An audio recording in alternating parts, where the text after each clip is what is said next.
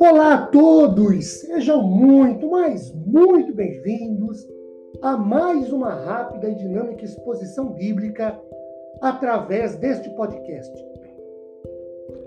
Meu nome é Ricardo Bresciani. Eu sou pastor da Igreja Presbiteriana Filadélfia de Araraquara. É uma grata satisfação e realização compartilhar com vocês, para edificação de nossa vida e fé, uma citação bíblica. Hoje, tendo por base o texto de Provérbios, capítulo 25, e o versículo de número 26, que lido diz assim: Como fonte de água turvada e manancial corrupto, assim é o justo que cede ao perverso. Meus queridos, muita gente de idade avançada que mora, por exemplo, em grandes cidades, citando no estado de São Paulo, a capital, e em particular, quem mora lá e conhece o rio Tietê, noutros bons e auros tempos passados, dizem que ele era um rio de águas limpas, navegável até. Em relatos, Recordam quando se podia chegar até o rio e beber de sua água, pescar, nadar, sem risco algum. Hoje, quando se olha para o rio Tietê, é difícil de acreditar que um dia ele tenha sido dessa forma, como alguns antigos relatam. O texto lido, Provérbios 25, 26, nos permite comparar águas poluídas com mau testemunho. Afinal, isso combina. Pensemos um pouco sobre os seguintes. Águas poluídas incomodam, causam má impressão, provocam desconforto, doenças, mortes. Águas poluídas exalam, exalam um mau cheiro. Na verdade, tem cheiro de coisa estragada, podre, cheiro de morte. Águas poluídas permitem questionamentos tais como: por que não se limpa esse rio, esse córrego, esse afluente? Para que serve um rio, um córrego, um afluente poluído? Quando um crente não entende o seu papel como legítimo filho de Deus e não exerce uma influência positiva no meio em que vive, ele pode sim ser comparado a águas poluídas. A Bíblia usa diversas figuras de linguagem para expressar o que deve ser a vida do filho de Deus na sociedade em que ele vive. Por exemplo, sal da terra e luz do mundo, luz das trevas, o bom perfume de Cristo, embaixador de Cristo, sacerdote, ovelha no meio de lobos.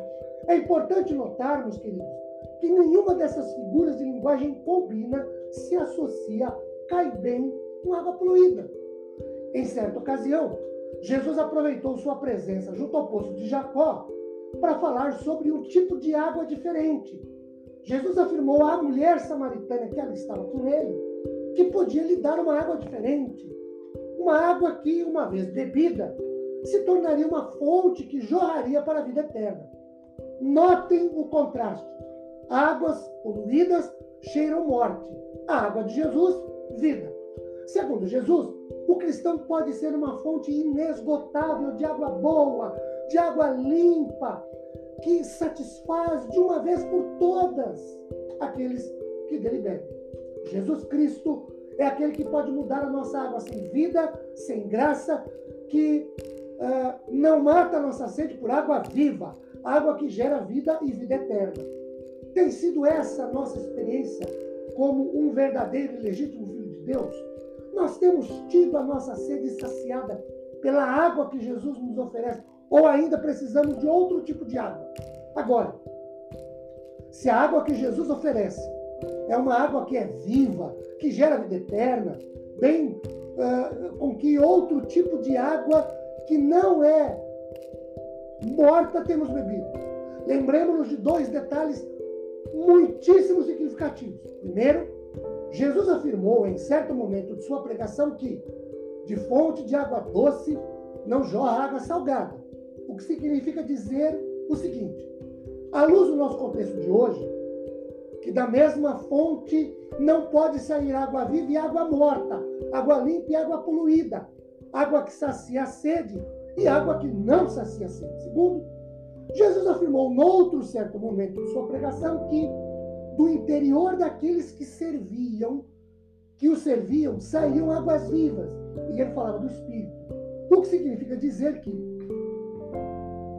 aqueles que tiveram suas vidas mudadas, transformadas pelo Senhor, e têm a habitação do Espírito Santo, de dentro de si jorram águas vivas.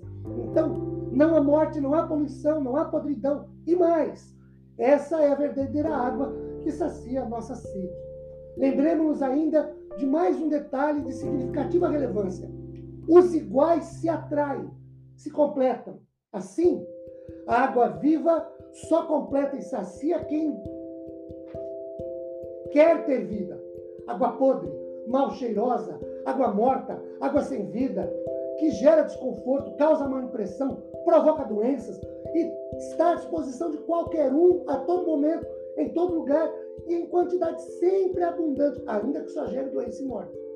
É sempre importante e é preciso que paremos e pensemos no seguinte: primeiro, se de nossa vida não tem jorrado água limpa, deixemos que Jesus comece hoje mesmo a despoluir sua fonte que nasce do nosso íntimo, do, seu, do nosso ser, do coração e da mente. Segundo, se de nossa vida não tem jorrado água viva, deixemos que Jesus, através da ação do seu Santo Espírito, comece hoje mesmo a tornar a água do nosso coração cristalina, sadia, viva. E terceiro, se de nosso coração a água que jorra não é pura, não é limpa, deixemos que o Senhor atue em nós e torne nossa água da vida purificada, limpa, com sentido de ser e existir.